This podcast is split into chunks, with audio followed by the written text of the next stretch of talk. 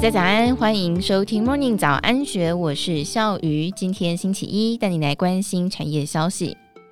同一超小金鸡博克莱过去单季获利就超过亿元，但是首季却亏损了七百四十一万元，上半年亏损二十六万元。这一亏让博克莱创办人也是第二大股东的张天利出面喊话，也掀开茶壶内的风暴。八月十五号，同一超转投资的伯克莱副总经理何礼旭宣布一项消息。未来三到五年，伯克莱将投入十亿元升级自然系统与平台，而且不排除在台北市信义区开二十四小时的实体书店。这项投资让不少人跌破眼镜，原因是伯克莱今年第一季出现七年以来的最大亏损，税后净损七百四十一万元。虽然第二季获利转正，上半年仍然亏损二十六万元。比起过去每一年税后净利大约四亿元，甚至单季就能赚进超过一亿元，营运的表现是明显的下滑。连大股东统一超的董事长罗志先都被惊动。统一超只有伯克莱超过五成的股权，其实第二大股东伯克莱创办人张天利家族的持股也有百分之四十。虽然张天利从二零零七年因为跟统一超的经营理念不合离开伯克莱之后，就鲜少参与公司事务，但是深陷亏损仍大手笔投资，让这位前老板有话不吐不快。张天利向《金周刊》透露，他问了几名的董监事，都没有人听过这项投资计划。在伯克莱七名董事当中，有三位是张天利家族成员。他们对这笔金额高达资本额五倍的投资毫不知情。显然，何礼旭在宣布之前并没有经过董事会的同意。除此之外，伯克莱几名干部也表示，这项消息是他们第一次听到，先前干部会议从来没有讨论过，就连待了十几年的资深干部也没有被告知。十亿元的投资计划没有在董事会干部会议讨论就公开宣布。何理旭这个高达资本额五倍的新投资，就像细小线头，轻轻一拉就扯出近两年博客来的茶壶内风暴。根据了解，罗志先虽然会亲自盯着博客来的业绩，但是背后营运、高层人事操盘者其实是同一超总经理黄瑞典。作为大股东，博客来由黄瑞典掌权合情合理，但是在他的带领下，博客来总经理却在两年内换了三任。在前总经理高明义外传跟黄瑞典闹不和而退休之后，黄瑞典二零二一年找来江成新，没有想到才上任一年，江成新就因为清洁工假承揽真雇佣的劳资风波被调职，伯克莱随即又请来前财务长张颂宏接任，结果首季财报出炉，公司精简亏损。童一超在透过猎头公司找来曾经是外送平台 Foodpanda 零售事业部总监的何礼旭，今年四月份起担任伯克莱执行副总经理。知情人士透露，何礼旭到任之前，张颂红都不知情，甚至在他就职当天，黄瑞典就对干部表示，以后要遵循何礼旭的指挥，只等高于何礼旭的张颂红疑似被架空。但是这名人士也质疑。何礼旭先前的职位都做不到一年，这样子真的没有问题吗？第二个危机是博客来的营运策略。回头检视何礼旭上任之后所做的改革，包括顾客问卷调查、升级网页、App 视觉界面，像是放大商品页图片、开发电子书功能等等。不过，电商专家并不认为这些做法能够带领博客来转型，即使未来砸十亿元更新系统，消费者也不见得买单。美人快总经理王志仁指出，博客来的问题是，明明定位成网络书店，却把各种的品类混在一起卖。原本想要买书的人点进去，却挑出其他的广告。购物网站讲究的是氛围，结果全站热销榜前九名是书，第十名却跑出咖啡卷、肥皂，这不是很奇怪吗？博客来的挑战，罗志先并非不清楚。他向《金周刊》谈及博客来亏损的时候，曾经表示。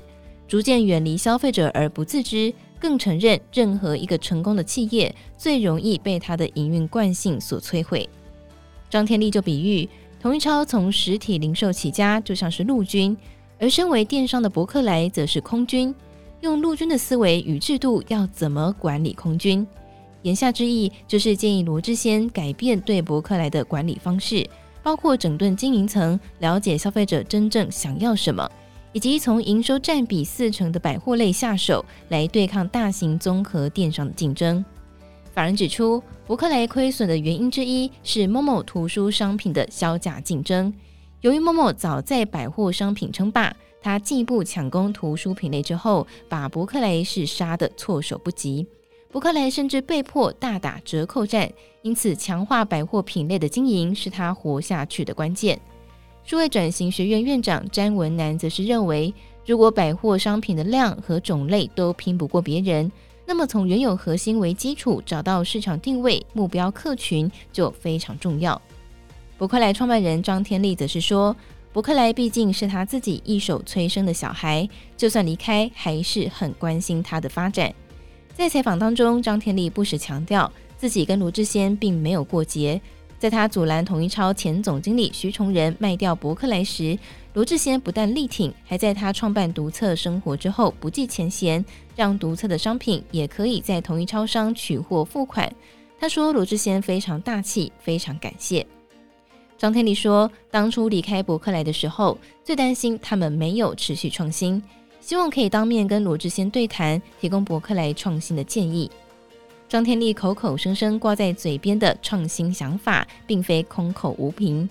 他在二零零九年创立，现为全台最大线上二手书买卖平台的独册，正走在成长轨道上。去年光是二手书就卖出超过一百万册，叠起来相当于六十八座台北一零一大楼的高度。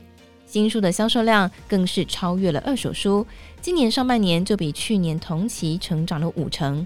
不仅如此，独册还是持续探索消费者的需求。举例来说，张天利就在今年八月份设置即将绝版书区，他带着公司主管拜访国内前二十大出版社，征求出版社把版权在半年内到期的图书拿到独册网站上贩售。对他们来说，也让这些书多一个曝光及销售管道。结果，甚至有出版社把即将绝版书独家提供给独册。同样在八月份刚上线的二手书征求 Line VIP 通知，则打破过去二手书的抢购规则。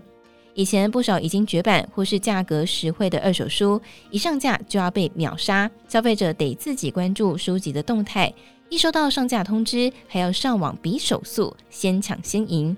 现在独册则是依照消费者过去买卖书的频率、金额等等，计算出不同的权重，再抽签决定买家。权重高者中签几率越高，但是新会员也有几率中签。独册则会把该书保留十二小时给中签者，并且发送 LINE 通知给中签者下单结账。没有想到这项机制上路之后，独册的客服信箱就收到许多消费者的感谢。张天利说，采用权重计算抽签的方式，除了解决消费者要注意通知自己抢购的痛点，也可以吸引会员多使用独册。因为这会提升他们的分数，未来想要买热门的二手书，中签率会更高。张天利还透露，接下来将会推动企业阅读，由独册选书，希望把阅读的乐趣带进企业，养成员工的阅读习惯。另一方面，独册也成立新团队，负责百货类选品。虽然图书卖出了佳绩，但是张天利也坦言，单靠卖书还是难以撑起营运。百货是兵家必争之地，不得不面对现实。对此，王志仁指出，在图书市场持续萎缩下，网络书店想要扩大规模，第一种做法就是抢别人的，例如把读书氛围做得更好，吸引其他家的会员来光顾。而进军百货市场则是另一种选择。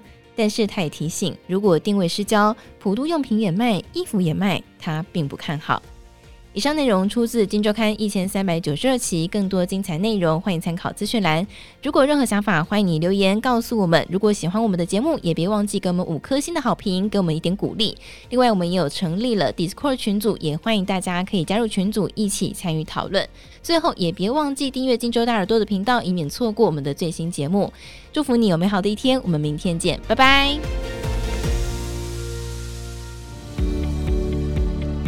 听完 Podcast 节目，有好多话想分享，想要提问却无处可去吗？别烦恼了，现在只要点击资讯栏下方的 Discord 社群平台连接，输入昵称就可以立刻问问题，与主持人互动哦。让我们一起在学习的路上不孤单，等你来加入。